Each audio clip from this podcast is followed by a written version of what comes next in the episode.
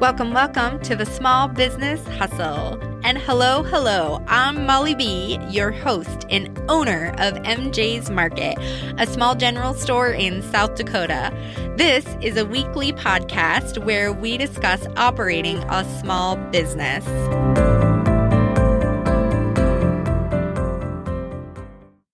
All right, welcome, welcome. So today's quote is Leadership is not about titles positions, or flowcharts. It is about one life influencing another. And that is by John C. Maxwell. So I thought that quote would fit nicely with what we're going to talk about today, which is leadership. So on today's talk, we are going to chat about leadership. Uh, all right, here's the deal. When it comes to leadership, someone has to be in charge. So we put them in the role, even if they are unsure of how to lead, how to motivate, and how to inspire people. So, when we are unsure of how to deal with uh, these emotions, uh, let's say not knowing how to lead someone or get the result that we want, maybe we just don't know how we're going to be able to get them to do the things that we need them to do and to reach those goals, um, and we don't know how to deal with those emotions, um, a lot of people sort of go to this place where they throw a fit or a tantrum. I akin this to a toddler. Uh, it's the manager toddler phenomenon, and it is where your manager is as emotionally developed in their management skills as a toddler is at dealing with not getting pudding when they want it. All right. So we display our anger and our frustration because we don't know how to solve the problem.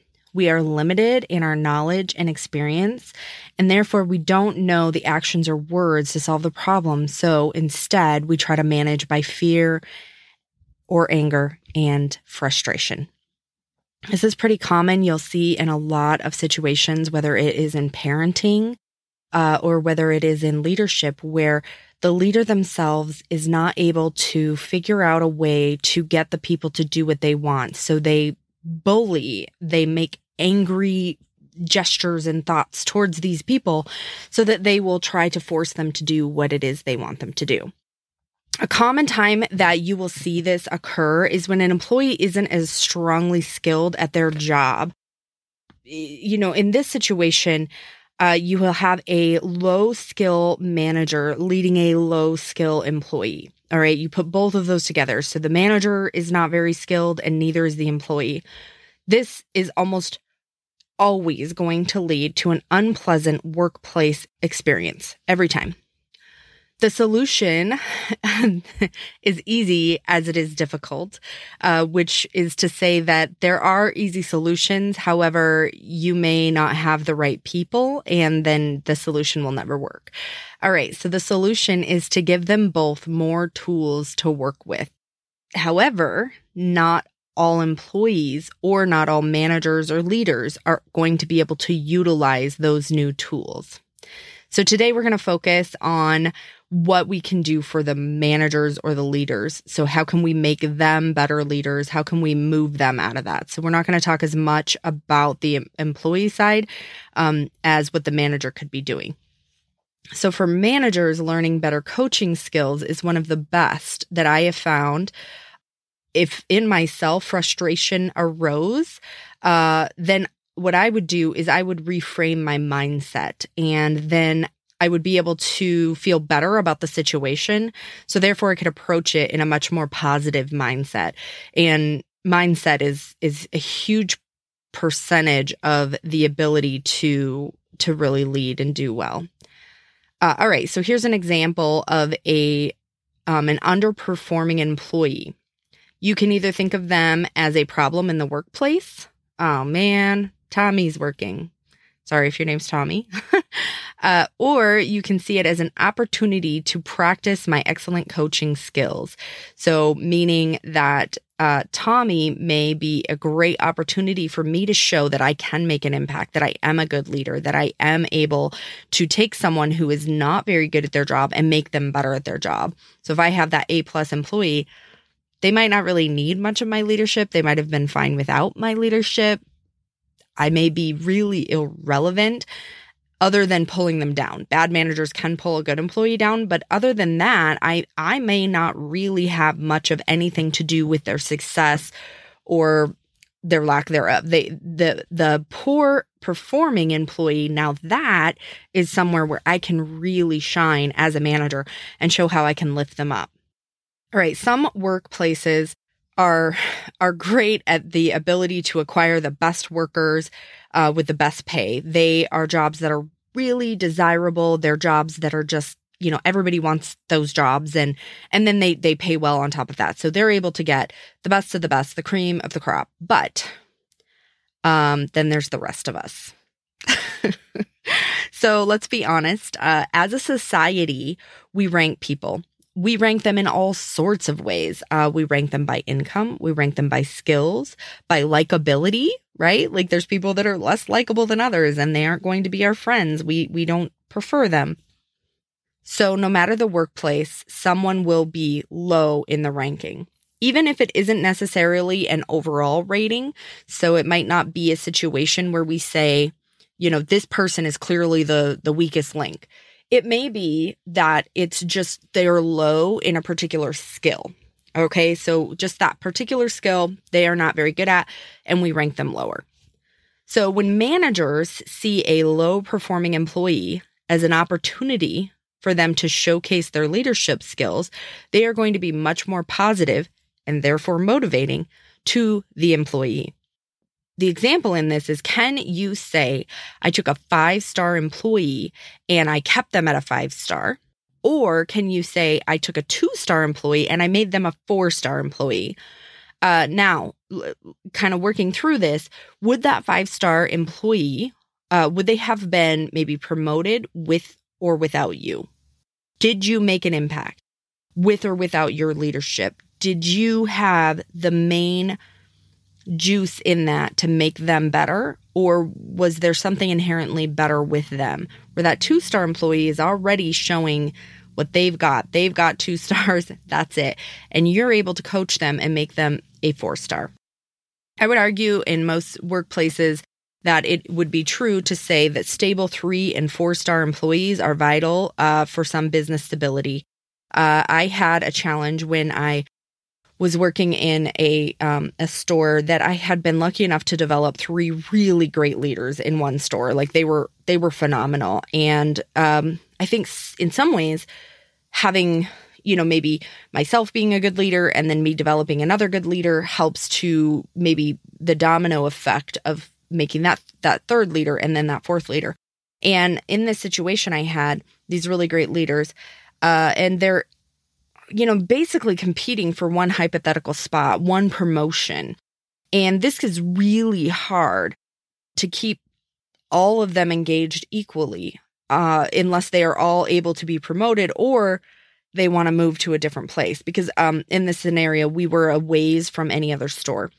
So the problem with that is that now we're going to be plucking out these leadership people in the store and all of a sudden we might end up with a bunch of churn all at the same time, which is going to be really hard for our organization to stay in a good place. Where if maybe even just one of those leaders had been a 3 or 4 star, they're probably going to be happy staying in the role that they're in and they're going to give us a little bit more stability. And I'm not saying that you shouldn't want the best of the best, but you know, you've got to have an organization set up in a way that you're not going to demotivate them when there isn't enough promotion above them uh, to keep them moving upward.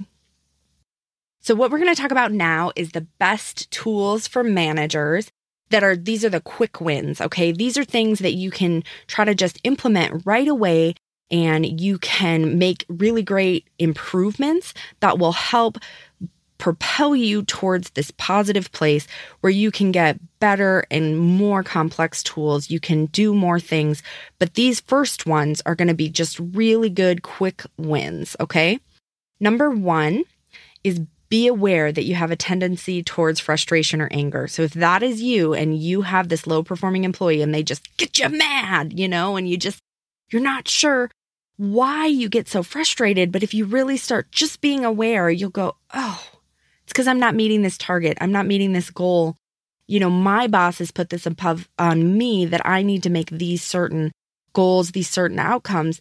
And now all of a sudden, um, I'm getting frustrated because this low performer is not helping support that. So that awareness in and of itself is going to be a huge tool for you just to be aware because now you can see what triggers it? What causes me to have this frustration? Okay, I see. It's when A, B, and C are not done correctly. So now I, I can, okay, let's focus on A, B, and C. I can see that that's the problem. All right, number two, focus on the behavior you want from your employees. Focus on the behavior you want and become obsessed with it. Seek out everything you see that is a behavior you want to see and mention it. This will shift your own mindset because it will help you to view positive things. You will see more value in your team and constantly look for progress and improvement. This shift will already give you a leg up on moving in the right direction because you will have given some deposits to some lower performing employees. So what let's let's break this down a little bit and decide what this what we're actually saying here. So if you are a manager and you come into the workplace after a shift and you're supposed to be seeing what is going um, on, our immediate human nature tells us to focus on all of these things that are not right. We just automatically point out things that are not the way they should be and we we comment on those, we write those down, we say this needs done, that needs done, this still isn't appropriate. But if we suddenly decide that we're going to say, you know what, this is the behavior I really want, and I'm going to just be obsessed with it. Every time I see it, I'm going to be like, look at this, look at this. Oh my gosh, here it is again.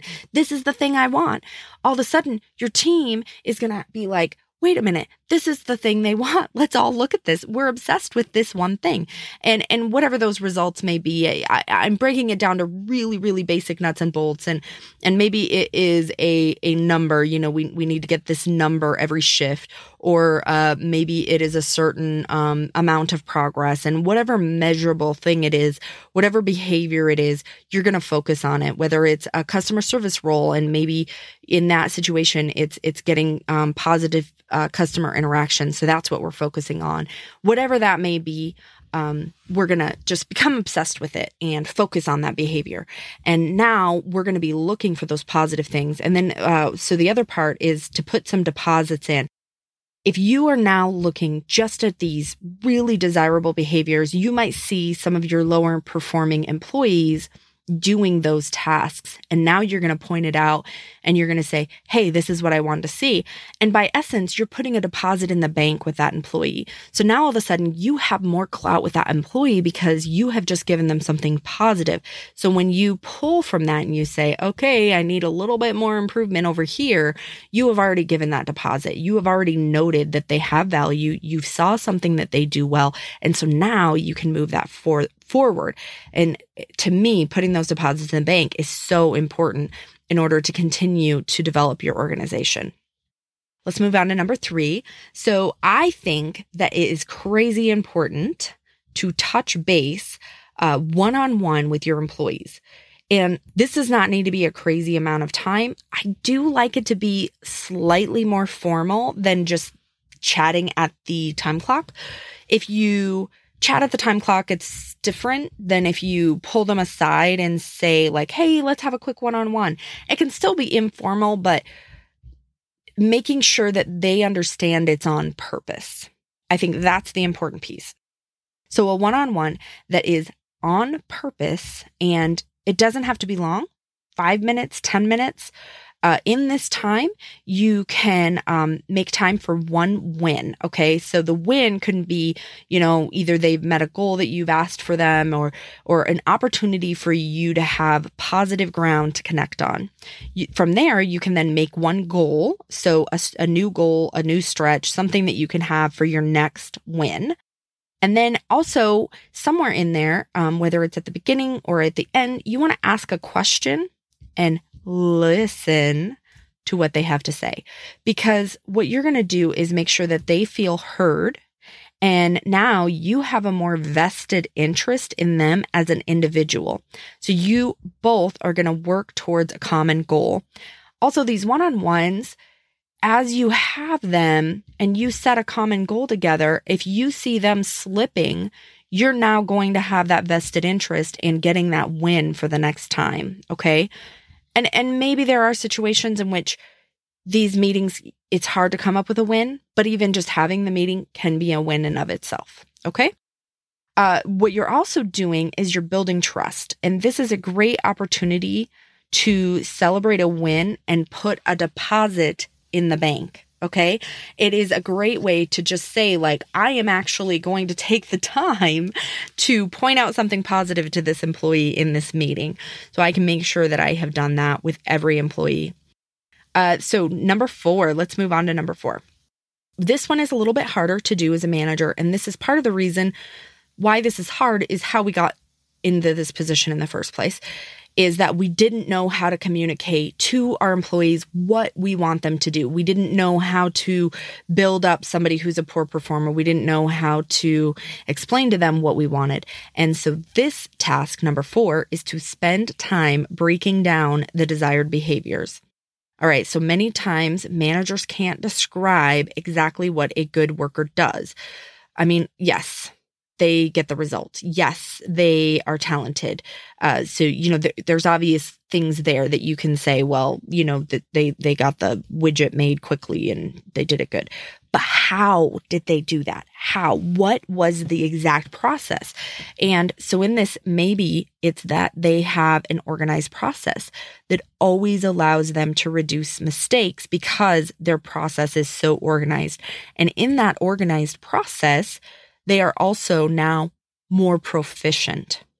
So if we can really devi- define that, we can really look at this and say, okay, we need an organized process and, and this is what the organized process works. And you actually define this organized process. You say A plus B plus C. And then, you know, this is how you get from A to B and this is how you get from B to C. And if you have, you know, this or that, you, you route it this way.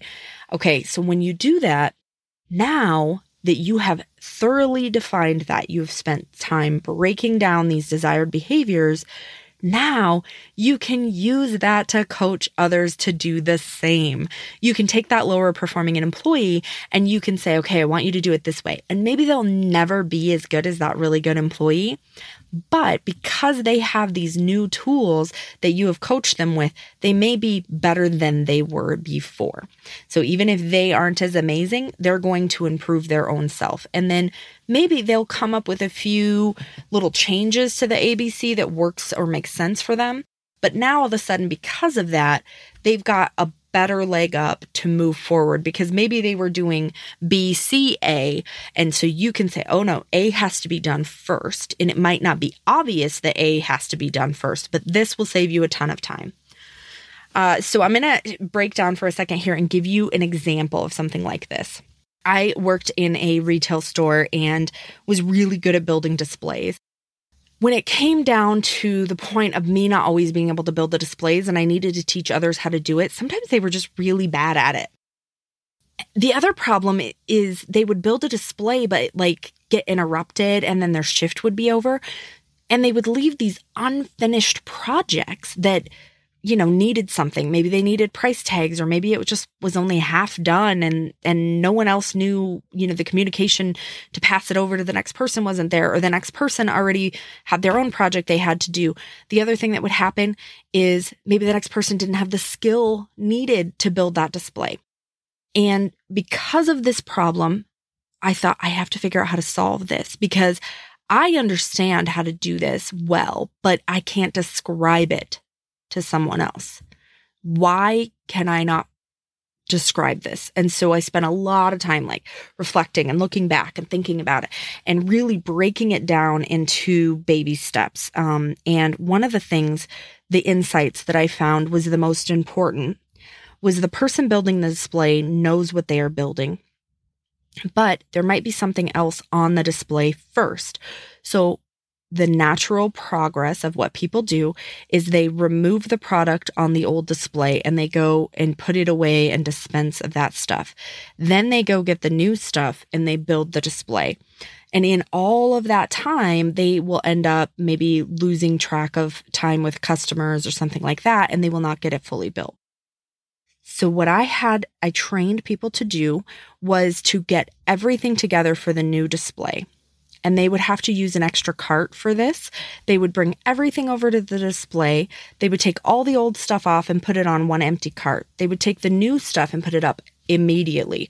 So the new display is now done. It has been completed. And the only thing we have to contend with now is putting away the old stuff. And so that is much easier to um, pass off to someone else. Um, not saying that that's not going to create issues if you're always just, you know, the next shift's coming in and you're like, here's a pile of stuff you have to put away. like that's going to be a good way to cause animosity um, among um, coworkers. But in this particular situation, you know, there, there, it was easier to hand off and say, okay, I've finished this display. I have done all of the things to make this work, but now I just need some help with this piece. And then, then it created better um, communication among the people because they didn't have to sit there and say, well, this is what the display needs needs to be and this is where these pieces are and I was in the middle of this and it becomes this huge thing. So that was just one kind of example of how the ABC might not actually be in order that you think it is. And that now all of a sudden, if you flip that order, um, you're going to be more productive. And so just that little shift because of spending time breaking down those desired behaviors, which the desired behavior was a completed display, not missing price tags or any of the pieces. That was the desired result. And so then breaking that down, well, the way that you get there is to do that first. And it's not obvious to do that first. And so now that I have defined that, I can teach that to other people. And in this situation, I was the high functioning employee that I had to study and figure out like, how do I do this? And why can they not do this well? And, and not that I always built them backwards like that, but I didn't struggle at putting them up as fast. But when I kind of figured out, well, maybe if they do it this way, they're going to get a better result. And they did. And it went really well. Um, I had a fantastic team and we just kept um, moving and building off of that. All right, let's move to number five. So one of the things that I stri- I strive to do in any store that I worked in was to build a culture of positive reinforcement for all. And in some ways, I was probably that really annoying boss. when people would come to me and they would want to complain about a coworker and say that they're terrible and I can't stand them. And I would always flip the question and I would say, okay, well, how are you helping coach them? Or have you reached out and, and discussed how you can maybe do that better? Or have you shown them this? And I would constantly pair people with each other. So they could learn from each other um, and get better experiences. And then um, I I did a program where I would have little uh, huddles, um, and and everybody can roll their eyes at these huddles as much as they want. But I dare you to do these huddles um, as a team for maybe ninety days and try to do them at least a few times a week, and you will find a significant improvement in your team. Um, as far as like camaraderie and kind of friend uh, coworkers. Uh, so you know, yeah, it may be a little cheesy in the moment, but I took the opportunity to share information with my team.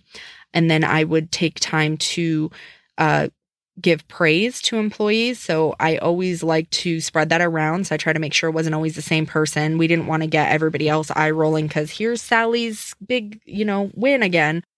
And also, does Sally really want to have like a meeting where every time you go, you're just like, Sally's amazing, Sally's amazing? Like, that might feel uncomfortable for that person too. So I'd always try to make sure I spread it around and that I shared it among lots of employees and found something that they each had done well.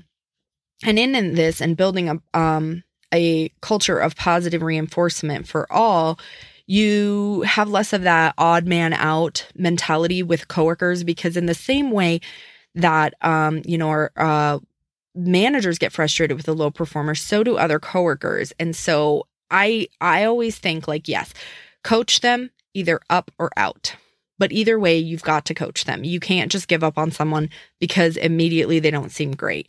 I had many examples of times in which somebody just struggled at the beginning and I spent time coaching them and they got better. Maybe they didn't get five star employee better, but they got average better. So in that situation, average better was was what I preferred over a new employee because a new employee had a lot of unknowns.